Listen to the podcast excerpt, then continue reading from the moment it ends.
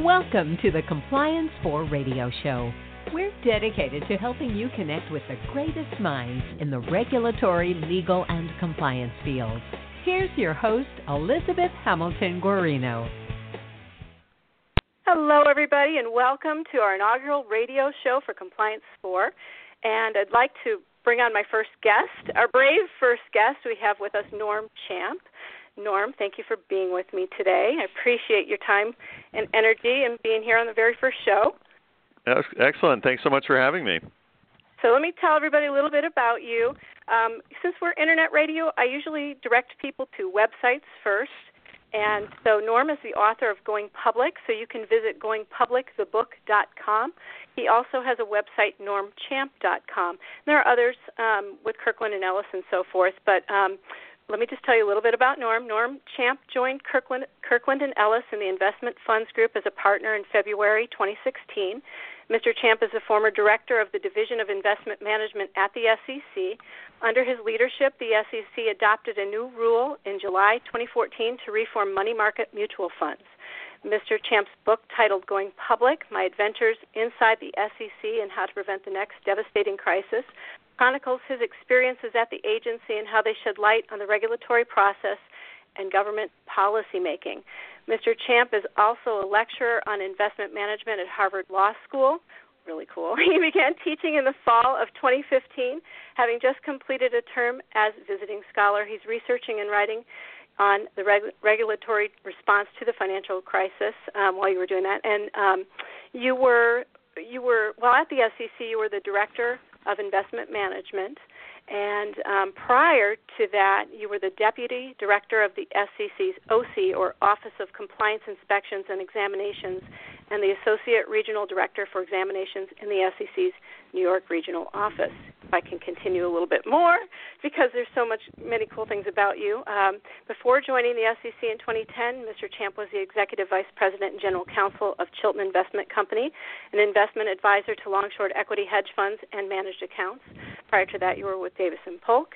Um, I love this, and I'd love to know more about this. You're on the board of directors of the School of American Ballet and a board member of trustees of the Spence School. And uh, you're a graduate of Princeton Mr. Champ's a graduate of Princeton University, you have an MA in War Studies from King's College London, where you were a Fulbright Scholar. Uh, you have a law degree, cum laude from Harvard Law School. It's just an absolute joy and pleasure to speak with you. Thank you for being on the show. Looking you forward to it. Thanks so much. To do. so I, you know, I thought I would start um, going back. Sometimes on my Best Ever You show, I take my guests back so that we have a little bit of history with them and so forth. So I wanted to go back first and um, to understand how you got to where you are today. Do you mind telling us, like, what were you like in second grade or kindergarten or high school or college? Can you take us back and give us some insight into your life? Uh, sure, no problem. In uh, chapter two of the book, um, Going Public, that you mentioned, um, which is available on the website you mentioned, but also on Amazon. Um, chapter two is kind of you know the where you where you traditionally in those kind of books you talk about your story. So, um, you know, I've I've kind of recounted uh, all of it there. I think. You know, I was a very uh, like a guy who really liked to read all the way through. So back in second grade, I had a desk in um, the classroom piled up with books that I wanted to read. Uh, you know, bought at various used book sales and those kinds of things, or library books. So uh, I was always hugely into reading, and um, you know, I've always and still am. So that's sort of been a touchstone. I think that somewhere along the line, kind of in high school, um, I got this idea I wanted to be a lawyer. Um, I think it had to do with maybe like F. Lee Bailey writing a big book at that time about all his trials and stuff. Although, of course, I did not end up being a litigator. but um, yeah. so, kind of developed this idea of of being a lawyer, and and you know, one thing led to another, and and that is exactly what happened. I I will say that in college, I got very you know this whole reading thing has mostly focused on history, and so in college I got very interested in history, and I seriously thought about going for a PhD in history and maybe being a, a history teacher, you know, a, a college professor or whatever. Um, and that's why I did the masters um, after college. I did a masters in history in military history in the UK. But I didn't really relish sort of the employment prospects in academia and kind of the you know that route and um thought that it would might you know might make more sense to go to law school uh, after all. So um went to law school and then have been in New York as a corporate lawyer for a long time longer than I'd like to say. Um and uh fortunate enough now to be at Kirkland and Ellis where we have a tremendous investment funds practice. And so I get to see really just such a great range of issues uh, impacting investment funds and, and advising funds on those. So great fun, and uh, you know that's kind of that's a short version of how I got here. Awesome. Now I have a signed copy of your book. Thank you very much for that. I love this book, and um, I so it's called Going Public. Again, it's available on Amazon or wherever books are sold, and it's also on your website, goingpublicthebook.com. It's about your adventures inside the SEC and um, some insight into how you think we should prevent the next devastating crisis. Um, tell, okay, so tell me about how you, or tell us about why you wrote a book. Uh, what, what, how was that decision making process like, and, and how you wrote the book too? Because it's pretty candid. Uh, sure. So, um, you know, I think that um, you know, as I talk about in the foreword or the I guess the, uh, the acknowledgments or whatever in the book, uh, I have been teaching actually at Harvard Law School actually for about 10 years, uh, so since 2008, um, and um, just teaching one class. Originally one every other year, and now once a year mostly. And so in January of 2014, I was teaching my class, which is about investment management law, and um, I was talking to Martha Minow, who was at that time the dean of Harvard Law School. She's since stepped down as the dean, but um, and I was telling her a bunch of stories about what it's like to be in government service and like to be inside the SEC post-crisis. Uh, remember that you know we, a bunch of us went there immediately after the financial crisis to try to see what reforms we could make to kind of turn the SEC around after the failures of Madoff and Stanford and and obviously a lot of the broker dealers that went out of business, Bear Stearns, Lehman, and so forth. And so you know, we came in at a very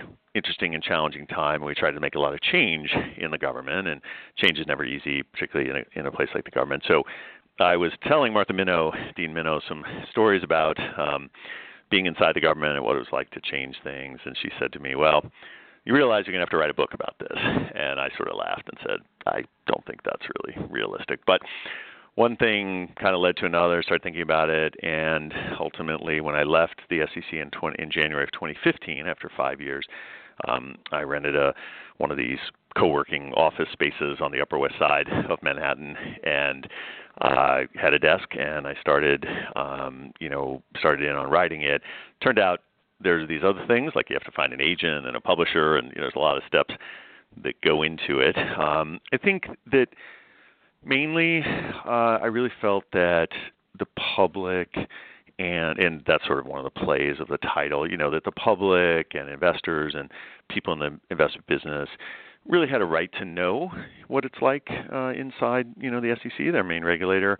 Um, and I think you know, I felt like it was something that would help people as they to understand the SEC and kind of get that out there. So that was really the main motivation. And uh, you know, it always takes longer than you think, and it's quite a process. Let me tell you. Uh, but I am working on my second book, uh, which is going to be called Mastering Money, that is trying to take some of my recommendations near the end of the book about improving people's personal finance, you know, balance sheets, people's personal balance sheets to resist the next crisis. Uh, and the next book is going to be some practical advice about how to do that. So, um, uh, working on that now, and um, that's uh, that's the story. Well, you know, I, I love that about you that you're you're super conversational in the way you speak and write and so forth. And I and I don't want anybody to be intimidated that you can't pick up this book or the next one and not understand it at all, written from a Harvard level or anything, you know, that kind of thing. And it, it's so conversational and so well written, and there's bits of humor in it and all sorts of things. So very re- relatable um, and and very interesting. I thought, and thank you for signing it again. And and uh, I, I really appreciate that. I've, it's it's treasured. Um, and I look forward to your next book too. That that should be very interesting. Now, do you have a favorite chapter? Because I kind of have a favorite chapter in here, and it's not the Edgar one; it's the lottery bit. it's the lottery yep. portion of of it. Do you would you go through kind of some of your thoughts on on the lottery. I know that's um, yeah. Yep, go ahead. That's, I found that's, that so interesting. Yeah, no, that's one of my uh, one of my pet peeves, obviously. So, you know, the I always joke that the subtitle of the book is a little misleading, right? How to prevent the next devastating crisis. I'll be candid and say that McGraw Hill really wanted that, that there were prescriptions going forward, and of course, Chapter 10 contains my ideas of what to do going forward you know, if you read them, you'll see that they don't really talk about preventing the crisis. So there's a little bit of misselling in the subtitle. What they really say is that the important thing for Americans uh, is to think about their own financial health and think about their own balance sheet because that's the best protection against the next crisis is to have a healthy balance sheet. And so we have a number of phenomena in the United States right now right? Savings rate is at a historic low. Um, we have record debt uh, of personal debt by consumers uh, in America. And we have you know you everyone sees these articles you know most 60% of Americans say they don't have, or a substantial percentage of Americans say they don't have $400 for a car repair. And, you know, all these stats are telling us that people are overstretched um, and they are, you know, not able to kind of build their own balance sheet. And one, there are many reasons for that, um, but one of the reasons for that is that government, uh, in the form, in this case, in the form of state governments, state governments relentlessly promote lottery games um, to U.S. citizens, and they do so to fund their operations. Uh, and unfortunately, that promotion is very attractive to people. And one of the things I talk about in the book that's really most sobering to me is that low income folks in New York City um, spend about 10% of their income on lottery tickets. Uh, and of course, your odds of winning a you know, $300 million jackpot in the lottery are, this, are actually even worse than being hit by lightning. Uh, and so it's a terrible investment. It's a terrible chance. And if you have someone, in fact, spending, you know, two thousand dollars a year on lottery tickets, that two thousand dollars a year would be much better spent going into an individual retirement account or 401k plan and being able to grow over time tax free, one of the few advantages the tax code gives us. Uh, so I am a huge advocate that we should stop advertising the lottery publicly. Um, you know, because people always say to me, well, if you outlaw the lottery, organized crime will take it over, which was one of the original rationales for the lottery. Um, fine, then let's not advertise it. We don't allow cigarettes to be advertised, uh, and lottery is just as devastating or worse. Uh, so I would like to prevent advertising of the lottery. If we can't go there, uh, the other terrible fact is that the lottery is exempt from the Truth in Advertising Act, a federal law, um, and we should at least make sure it has truth in advertising. So we are um, really robbing, you know, a set of our citizenry um, that is unable to afford uh, the lottery that they're playing, and it is the most regressive tax that we have in America. Right? It is taken primarily from people who cannot afford it, uh, and we generally, in the United States, favor a progressive tax system. The lottery is a regressive tax system, right? So if someone with you know means buys an occasional ticket when the lottery's at 400 million, doesn't matter.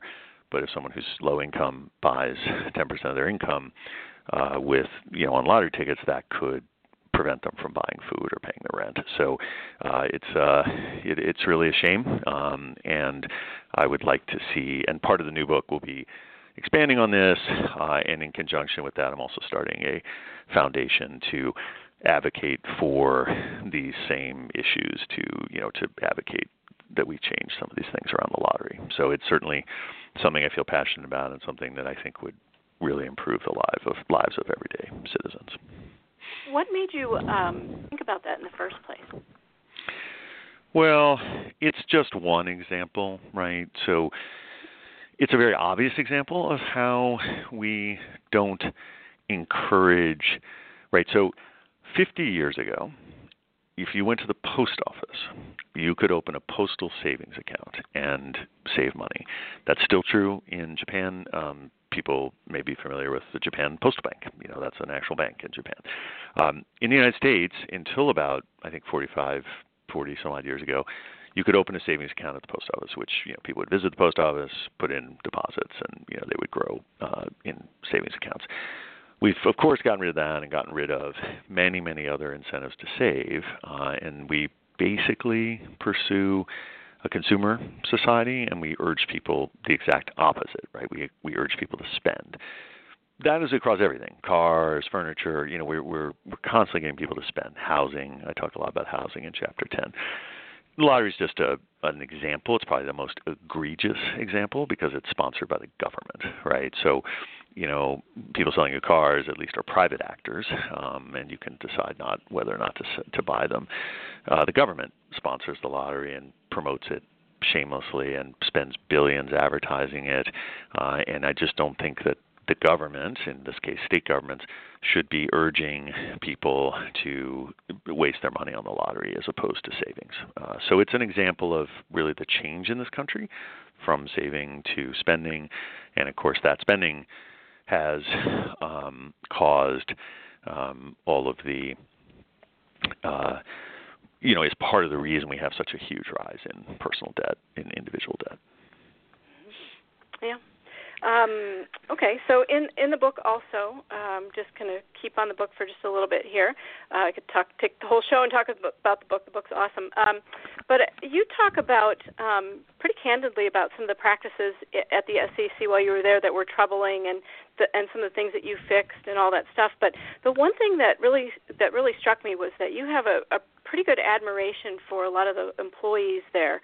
Um, I, I see that you've you know you've hired Kirkland and Ellis has hired some and so forth. Are the people that you worked with when you were there still there? Have they moved on, or you know I don't I don't know if that's a if that's a too prying of a question. I was just really curious, like um, for some reason it just struck me that you really c- care about people a lot. No question. Um, you know I I I do think I connect, you know, with with folks, and I and I really enjoy, you know, working with many many people at the SEC. And I think maybe what it has to do with is I'm a big believer in bad systems, not bad people. So all of us operate in a system of one way or the other work, school, you know, home, whatever it is. Um, and unfortunately, there are some systemic elements within the commission that have rewarded the wrong behavior, right? So, um, you know, it's a place where no one can be fired, right? So if you can't be fired, um, you know, if you have lifetime employment, that can lead to the wrong incentives, right? For some people, maybe not to work as hard and so forth. And so, I'm what we really focused on was trying to change the system there because the people mostly go there because they want to serve our country and they're interested in markets or they have some background in securities or something. And so they really want to be there. They want to serve our country. They want to make our markets the continue to have our markets be the greatest in the world. And so I really mostly focused on trying to reform the systems at the commission that were causing a lot of the problems that the commission encountered before and during the financial crisis, um, and very much enjoyed working with the people, as you say. And yep, we've hired at at Kirkland about six folks that I worked with um, at the commission in different roles, uh, and built out our funds regulatory practice to, you know, advise clients on issues around regulatory issues around funds. And you know, there's plenty of people I worked with who are still there. Uh, I was emailing with one of them yesterday. Uh, you know, so lots of folks still there as well. Uh, still, and I always thank them for remaining at the ramparts and you know um, uh, protecting investors, and and it's a great service they do. And I hope that some of the system changes we made um, help them do better, help them do their jobs better, help them serve investors better, help them have better work-life satisfaction. I mean, one of the things that doesn't work well in a bad system is if people are not rewarded for doing well, you know, and not you know not recognized, that can really hurt morale. So one of the many things we try to do is really recognize the best performers and and see if we could reward them with with awards and public recognition. So um, yeah, I am very focused on the individual. Enjoyed very much working with uh, folks there, and um, you know enjoy very much working with folks I'm, that we've hired at Kirkland, and uh, uh, so yep, I, I'm a huge fan. Yeah. Do you um, so? What are your thoughts on the staff that Chairman Clayton has appointed or selected to help lead the SEC now? Do you have any thoughts on that? hugely positive. You know, I think um, I know, you know, not surprisingly, just having been around the securities business a long time, uh, I know most of the people uh, that he's appointed, and I think he's done a great job at, at bringing in you know really talented folks and uh, people with good experience. Um, you know, it's hard to regulate uh, the securities industry without understanding it. And so, yeah, I think he's brought in a lot of great folks with great experience. Um, very impressed. He's a wonderful guy. Uh, I think you know very much um, there, trying to do the right thing. So um, you know, I think it's it's tremendous, and I think they're off to a really good start. You know, I think it's a. So one of the things we have over back on the best ever used side of things, which I'm going to copy this show and put it over there also, is a younger audience. Um, people, you know, ask about career paths and and so forth um, a lot. And I was wondering if somebody is listening to this show and they're like thinking compliance, financial services, the SEC, the Securities and Exchange Commission. What are all these things? Do you have a spot um, other than direct dialing you where you would recommend um, people go to learn more about all of this? I know that kind of catches you off guard a little bit. Maybe I don't know. No, no, but um, no, no, yeah, yeah no, it's no, it's okay. no, it's great. Um, well, so I I don't want to I don't want to be too shameless, but if you read um, if you read chapter two of the book, you know, in addition to kind of talking about life story, um, it also you know it does describe the fund industry and and talks about what how you know what are funds and and kind of tries to lay it out as as you you know so kindly said. I mean, I think it really we tried to lay it out in a, in a way that is very straightforward and you know is accessible. And we've gotten some wonderful reviews saying you know that it is accessible. So it you know so chapter two of the book really tries to do that, lay it out in a in a format that everybody can access, you know, is accessible to everyone. Um, I also think that um, you can look at you know some sources as well you know free sources not having to buy the book um, the sec website alone is a tremendous place to learn about what the sec does what it regulates what it doesn't regulate the great PR staff, uh, a guy named John Nester at the SEC, uh, spent so much time upgrading the SEC's website, and they now get. I mean, the number of hits that the SEC website gets is some crazy number. I I, I want to say like 100 million a month or I mean it's just unbelievable. And I think that's because there's a ton of material there that you can access to to read about this stuff and understand it and it's intentionally in a way that you know people will under, be able to access and and understand. So I think that's, you know, that's another great source. I have to say I can't the maybe the one other place um I was trying to think of unfortunately like the textbooks and the you know some of the case books and stuff are a little dense. But um maybe one other uh, book i would mention uh, which was sort of an inspiration to me to write the book. There's a book by um uh forget uh his name but the, there's a book called hedge hogging um that was uh a book that came out maybe 20 years ago and it was about a guy starting he was a morgan stanley vet starting a hedge fund and that gives you a great sort of insight into what it's like to be in the fund, the private fund business. Um, so that's another one that I feel like has a real, you know, uh, flavor of, of what all this really means in in real life. Great. All right. Now, would you ever go back to the SEC? uh, you know, uh, you know, potentially in the right role. I think that I will say that there are, you know there is a cost of government service, right? I mean, you are um, under the microscope. Uh, one of the things I mentioned in the book, which the whole, obviously, the whole country is seeing now, is this business of starting investigations of each other. you know, like we've got, you know, all these different things in Washington going on that's true inside the federal agencies as well. So one of the things I describe in the book are these the, a very common tactic is to write these anonymous notes accusing other people of misconduct, and then that way you try to trigger an investigation of them and so forth. And I had to adjudicate those, investigate those. I had some directed at me, all of which resulted in nothing. But it's a so it's you know it's not the easiest thing when these anonymous notes are flying around.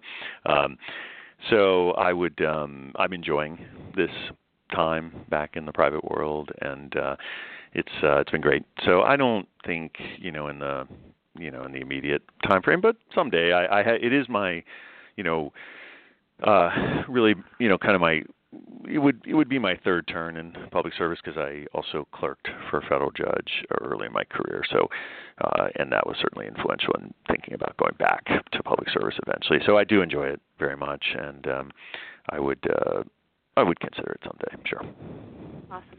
And so one of the things that um, you did while you were there was you come. I, I think you did. Please correct me if I if I get the question wrong or anything. But I, to me, it seems like you created a compliance exam manual that sort of implemented continuity and consistency in examinations. And we might have to back up a little bit and explain to the listener what an examination is. Even um, is that still being updated and used, and uh, you know, like with topics like cybersecurity and all these new things that are coming out. Yep. So um, yeah. So just to you know maybe as you say, just back up one second. Um, you have at the SEC has a number of regulated entities who are in the securities markets of the United States, right? So, and for certain of those entities, the SEC does not examine and go out and look at their um, firms. So, for instance, the public companies in the United States, the regime there is disclosure, and once the SEC is okay with the disclosure or has reviewed it, then public companies can sell their shares to anyone they want, right? Um, the regulated entities are the investment managers of the world. So think Fidelity, Vanguard, you know, BlackRock, what you know, what all the big names, um, and broker dealers. So think Morgan Stanley, Merrill Lynch, uh, Goldman Sachs, you know, those kind of folks, um, and then the national securities exchanges, transfer agents, credit rating agencies, a lot of other entities. So the way the SEC deals with the, the way the SEC deals with those entities who are regulated by them and who are participants in the market is that it sends out examiners to check on those firms and see what they're doing. And I, as you mentioned, I was the deputy director of the exam program, which meant supervising examinations across everything that uh, all these entities that are registered with the SEC and regulated by them. So one of the things which I talk about in the book, one of the things that really struck me immediately was that there wasn't a comprehensive manual for the exam program about how we did things. So, and I'm talking basic things, you know, who reports to who, uh, what's the structure, who's doing what, you know, why are we doing this, what's the goal, right? I mean, just very basic building block kind of stuff. There was no one spot, and you know, you got the standard answer in organizations that don't have those things, which is, oh, everyone knows how to do it, right? Well, as we all know, that's usually not the case there had been various emails and things sent around, and, and there were modules of how to do certain exams, but there wasn't really just a framework of how we're doing things. And so people had different understandings, who was responsible for what, uh, and so we did put together a manual for the exam program, and ultimately we did it in the investment management division as well, pulling together all of that information. You know, who's who, who reports to whom, who's doing what, how does it all work, um, and I'll just give you a really quick, um, concrete example of what that means. And and yes, the the manual still exists. They do update it, um, and it's it's out. It's within the commission. There have been various moves to try to have it go public, um, and you know, so that everyone could see it. Um, I don't know, you know, if that will happen, but it, you know, I would love to see that because I think transparency would be great. Um, but one con- very concrete example of what that means um, is take Allen Stanford. Allen Stanford was a terrible Ponzi scheme runner down in Texas. Um, ultimately, when he was arrested, had stolen around $20 billion. That's billion with a B.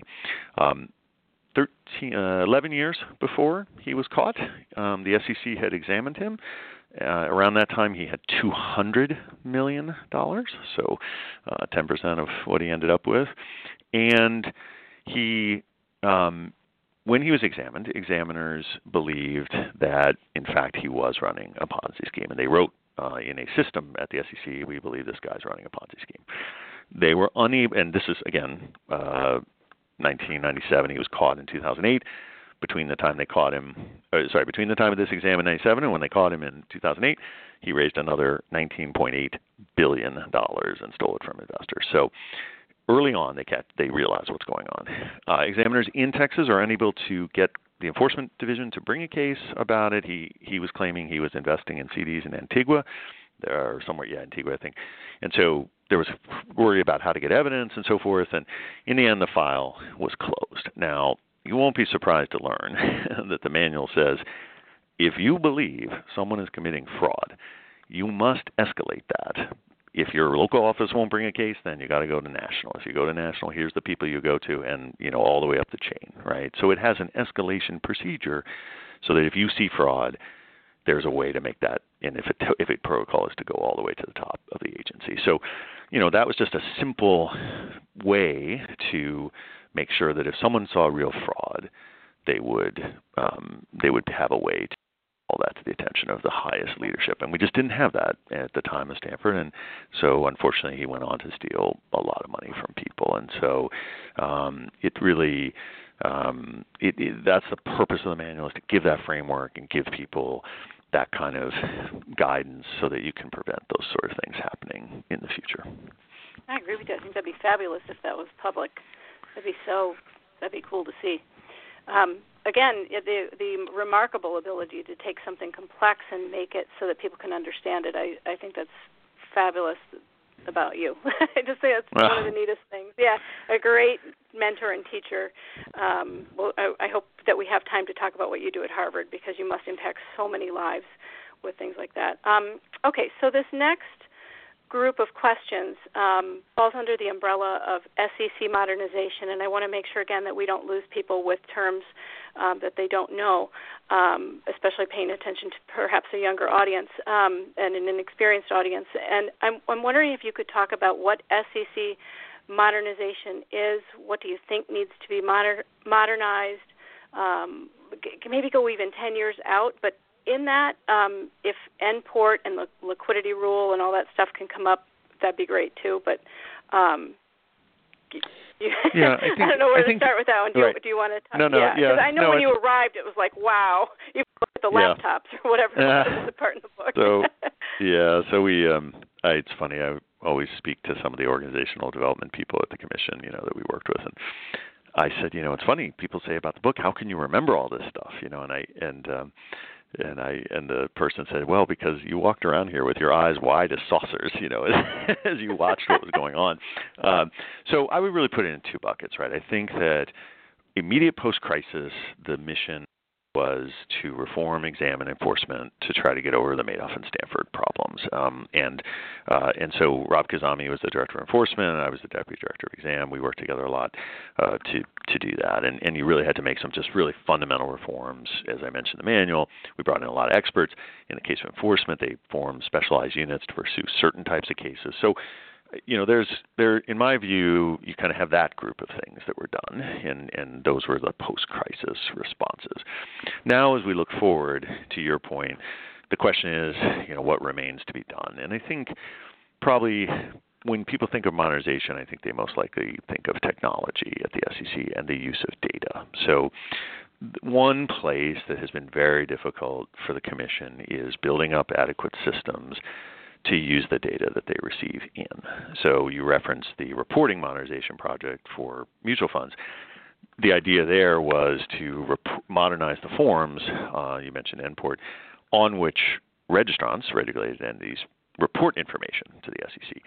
The reason was, and I'll get this, you gave me a perfect opportunity to use my favorite laugh line. Uh, the old form on which mutual funds reported information actually operated on a DOS system and there was literally no way for to use that data, right? Um, so NPORT and other modernization efforts are meant to get the information to the SEC in a much more usable format. So that's that's kind of the that's the purpose of that. Now, the other thing that's going on is that the SEC, like most government agencies, all of us know from dealing with the DMV or every any technology is not you know it just doesn't work as well in the government context. Uh, it's usually built by people in response to these RFPs. You know, it's, they don't usually use commercially available systems, and you know, it's, the technology is clunky.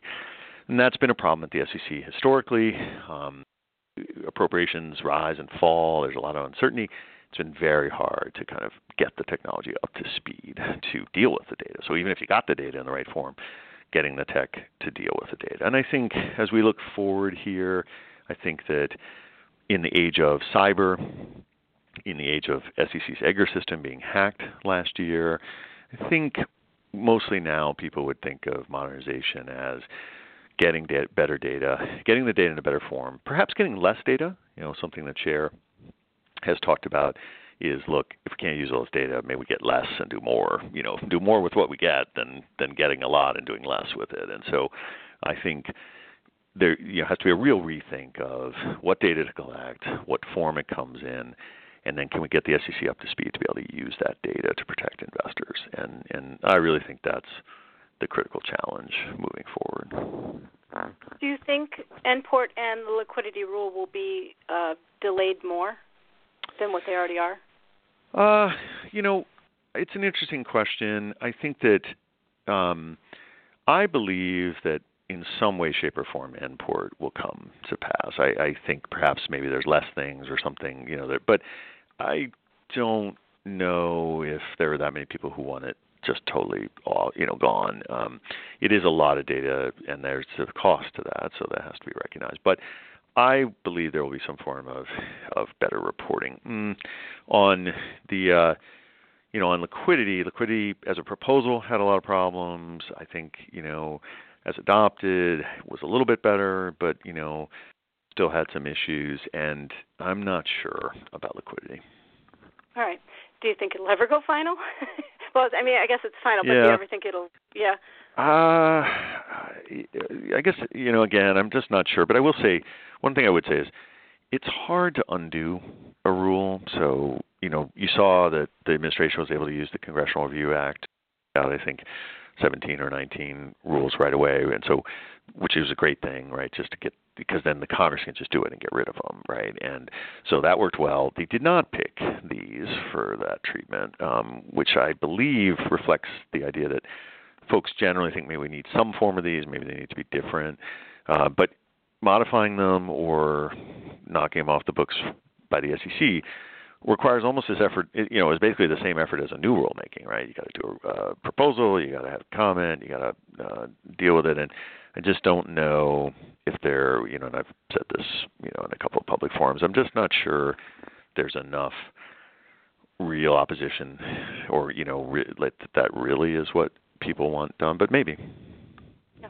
Um, how about the proposed derivatives rule? Do you think that'll be streamlined and ever go final? Uh, yeah, great question obviously, you know, I was not a supporter of the derivatives rule as it came out. I think that um, you know, there there are two strands. I think a lot of people would just prefer that it not go forward.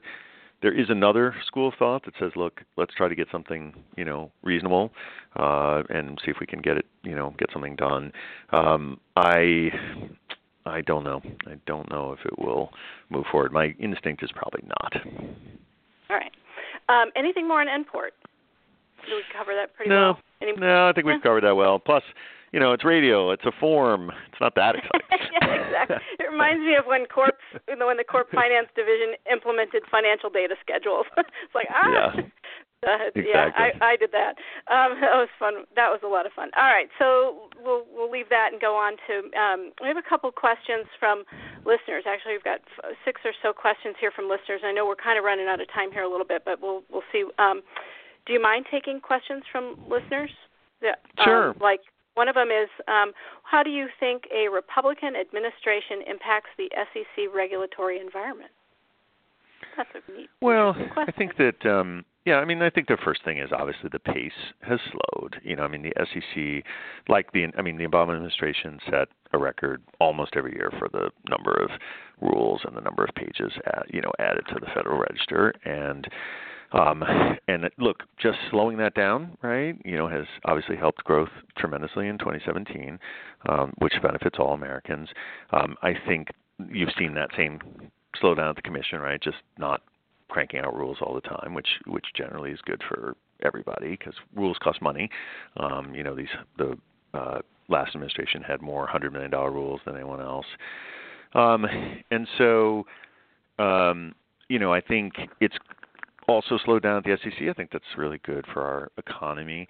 I think they'll just be more selective and and really you know think hard. And clearly, one they've got right on their you know schedule. I mean, it's just something that's staring them in the face are these cryptocurrencies and you know all the fever Bitcoin and tokens and every other thing. And you know, I've come out and said that I would really like to see a coordinated regulatory view um, on cryptocurrency. We have different views right now from Treasury, IRS, CFTC, and the SEC, four different interpretations of cryptocurrency, and I would like to see regulatory consistency um, so that there's a framework and we can decide if these things are, you know, the market can decide if these things are uh, good or bad. But right now we just have a very fragmented regulatory approach, and I don't think that really helps anyone. And and a lot of people trying to figure out what like just from a user standpoint, what is cryptocurrency? Do you mind going through that? a little bit? Yeah, sure. Like what is Yep. it even? Yeah, abso- absolutely. Two main types, um, you know, in the environment we're dealing with right now. Um, you're looking at, you know, things that literally are currencies, trying to be currencies. So that would be Bitcoin, Ethereum, some of those, where you're you're trying to say, look, we'll, you know, we'll pay with this item, right? And and that's something that uh, Treasury, you know, under its uh, anti-money laundering, you know, rules and so forth, has said is a currency and needs to have money transfer licenses and you know people who deal with it, that kind of stuff. You then have tokens, which are um, coins as well, but they're coins that you buy with Bitcoin or with Ethereum. So they are sort of, uh, you know, more like a product, let's say, than a than a currency. Uh, and the coins, you know, so you have seen um, a variety of regulatory approaches to the two different things. I guess, you know, um, Treasury has, as I mentioned, has said that you know the, the currencies are currencies, potentially the Bitcoin and Ethereum, but the tokens, it, everyone's having a hard time kind of figuring out what's what. Um, the SEC has issued a report saying that a certain one token was a security, uh, and so it shouldn't have been sold uh, without registration. Um, the Commodities Futures Trading Commission has identified um, certain cryptocurrencies as commodities and is allowing futures trading on those. Uh, and then just to round out the picture, the IRS has declared these things property uh, as opposed to currency or securities or commodities. So we have a a big gulf around about what's what in this area, and I, I would really like to see regulators come together and really think it through about what's what in this space. Um, the uh, you know, I, and and uh, Chairman Clayton and Chairman Giancarlo from the CFTC just wrote a joint op-ed, I think actually earlier this week or the end of last week, kind of talking about the same thing that they needed a coordinated approach to um, regulation. So hopefully that's where we'll end up. I think maybe I'll post that with this show so people can see it. Oh, sure. Um, Sure. Yeah, that okay. I'll do that. Um, all right, this one's coming from me, and um, I would I would love to know about you know how, you know how the internet is so instant, it's effective, it commun- you know helps communicate with investors and the public and all this stuff. But um, I'm noticing from a social media standpoint of standpoint that um, a lot of the financial services firms trying to use the social media sort of get a little bit handcuffed um, in in their ability to use it. Do you think that that will ever let up a little bit, or do you think it, it's the way it's supposed to be? Because um, I know I would love to see likes and shares, but I don't know the full probably implications of that. Um, do you have any thoughts on that at all?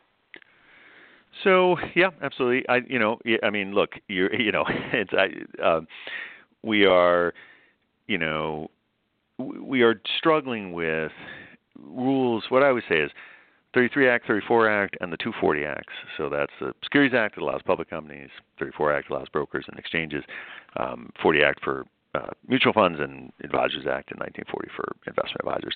You take it by the dates on those laws. You know they're all in their 80s, right? And those laws did not contemplate these newfangled things called computers, et cetera, et cetera. Uh, and so we, you know, I think the the securities laws are struggling to keep up. Um, they don't, as you mentioned, likes and shares and so forth. Some people are worried are advertising, and so you know there's a whole um, kind of you know confusion around that. That's and you know different thoughts that have come up and so forth. And there's been some guidance from the SEC. So there's, but I believe that like anything, regulators typically it's you know regulators typically things develop, right? And and they're not developing in government; they're developing in the private world. And so regulators usually start to observe those and start to figure them out. And I think it'll take longer than everyone wants, but in the end, there will be interpretations and guidance that that help people with how to use social media in the securities business. Got it. Um, okay, so this one is another question from a listener, and they um, they ask the enforcement this sounds like a statement, but then with a question. So the enforcement division will make a concerted effort to charge individuals. Um, do you think this will effectively deter wrong, go, wrongdoing by sending a strong message, stripping wrongdoers of ill-gotten gains, and barring serious bad actors and recidivists from the securities markets? So, you know, we've got a big debate raging here, you know, from the end of the crisis through now about charging individuals versus charging entities. Um, you know, I think if you look through, I, I think what that question is referring to is the commission saying, look, we're more focused on retail and, and you know the sort of things that affect individuals, and we're going to get after that and so forth. And um, I think that what you always find look the commission charges lots of individuals with misconduct i i could get you all sorts of uh, cases that i use in my class you know that involve individuals um, there was post crisis you know a, a thought that the sec should have charged more individuals that proved you know to be difficult for the commission um, you know to really establish enough um, you know ability to do that and so I think it's always going to be uh, a tension. You know, are you charging individuals? Are You're charging a firm, um, and you know, I, I, I don't know if there's going to be any big sea change in that. Okay. Um, another one. You played a key role in money market fund reforms. Do you anticipate a rollback in those reforms? So there is a bill uh, poking around Congress uh, that would roll back, you know, some of the things that uh, the commission did. I think that um, you know we shall see. I haven't heard much about that, um, you know, recently. Um, you know, and think about money market fund reform. It was a compromise, um, and as I always say, I didn't have a vote. I had to get three votes uh, from commissioners. You know, the SEC is five people. Three of them have to. It's Securities and Exchange Commission, right? Five commissioners, including the chair. Three of them, three of the five, have to vote for something to make it um, so. And in the case of money market mutual fund reform, it was one Democrat, one Republican, and one independent for, and it was one Republican and one Democrat against. So I always joked that we apparently found a compromise because we had people, you know, both it split the Democrats, it split the Republicans. So it was a close run thing. It's a compromise. It was trying to address uh, issues in the crisis with money market mutual funds. Um, but I could also see people saying, look, we want to, you know, uh, look at different policy options. So we'll see. Um, it, uh, I think right now it seems quiet, but but you don't know. So okay, let's go to Harvard Law for a little bit here. We'll take a break from all the questions, and, mm. and we get to keep asking you questions though. But um, tell us what you do at Harvard Law. That um, tell us what you teach. And there's a phrase I was trying to find it while you were talking. It was like there's a there's a phrase you've coined too, and I, I cannot find something like I want to say compliance calculus or something oh, like that. I can't compli- remember yeah. what it is. Uh, um, that's great. Yeah. yeah, sure. Could you talk um, about Harvard? Yep. Yep. So um, uh, again, uh, uh, was sitting with the dean of got to know the dean of Harvard Law School at that time before Martha Minow was Elena Kagan, currently obviously an associate justice of the U.S. Supreme Court, um, and Dean Kagan and I, um, you know, talked a lot about possible uh, classes or, or things that students might want to learn. Uh, and you know, since I was in the private funds business at that time, the hedge funds business, and have remained in the private funds area, private funds are very interesting to law students and business school students at Harvard um, because you know private funds are huge employers uh, in New York and San Francisco and elsewhere, and uh, also you know private funds own the, the statistic is something like you know up to 10% of private companies or something. You know, so there's a lot of capital in private equity and, and hedge funds, and they're you know they're investing that capital in America, and so people are very interested in those topics. So the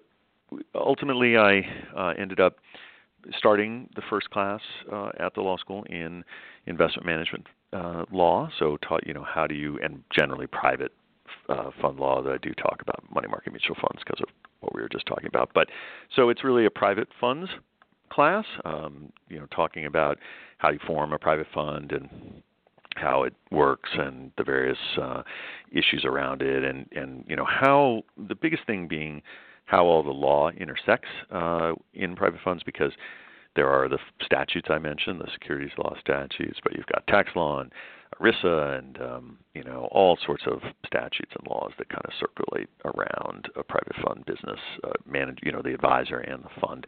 So it's really a class about all those kind of things and trying to pull it all together.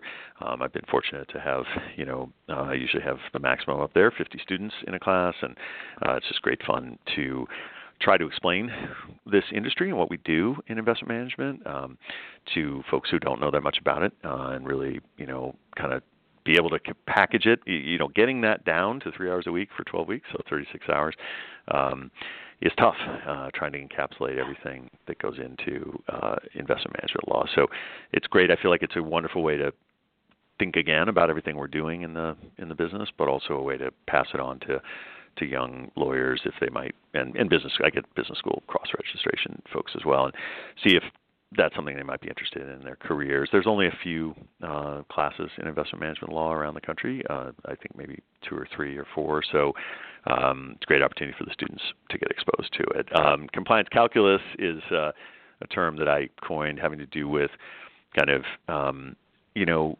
every decision in complying with law as a investment advisor or really anyone, right, is how much resources are you putting into compliance for what result, right? So um, you could spend a huge amount of resources and never have one little flaw in your compliance program, right, with law. You could spend perhaps a little less and maybe you're willing to have a couple issues but nothing serious, right? Or, unfortunately, there are people who don't spend much at all and then they end up with serious issues, right? So there's just that level of trying to, you know, as with any human activity, what kind of capital are you going to allocate to it? Uh, looking for what result. So it's it's really trying to make that balance, and and you know, um, firms have different, you know, firms end up with different places with that. So it's kind of a fun concept to to think about. Yeah, that's a, that's a great way to think about that too, because those compliance programs are very important. Um, do you okay? So I don't want to leave without one more question, and then we'll and then we'll go. Um, could you tell us about Kirkland and Ellis and your role there? Sure. Um, yeah. Yep. Uh, Kirkland and Ellis, um, you know, obviously historically Chicago firm, um, and uh, but current but now has a very significant presence in New York, and uh, I'm in the New York office, uh, which across the firm we have the largest investment funds group in the world. We have 280 lawyers, I think we say, working on investment funds, and and my sub part of that, which is funds regulatory issues and solving you know problems. Uh, and so um, it's tremendous platform for me with my background in both being director of investment management at the SEC and having been a partner in an investment manager, um, it's a place where I can really see such a breadth of um, practice and help so many clients. And uh, it's been super enjoyable, tremendous group of people, uh, great partners, wonderful clients. Uh, so uh, it's been a great two years. Today happens to be my second anniversary of uh, joining the firm. You know, two years to the day, uh, and um, it's just been tremendous uh, getting to know my partners and working with them. So huge opportunity and, and great fun. Awesome. Happy anniversary. I wish I had like an applause button or something. Balloons will go off. Um, the other thing I wanted to ask you now this this goes back over to the best ever you side of things, and then we'll go one more thing. Um, you are a very high achieving, very brilliant person, and I am very curious, just personally, if you would share with me and our audience how you go about setting your goals. Um, if you set goals, do you write them down? Do you talk about them with anybody? How how do you set goals?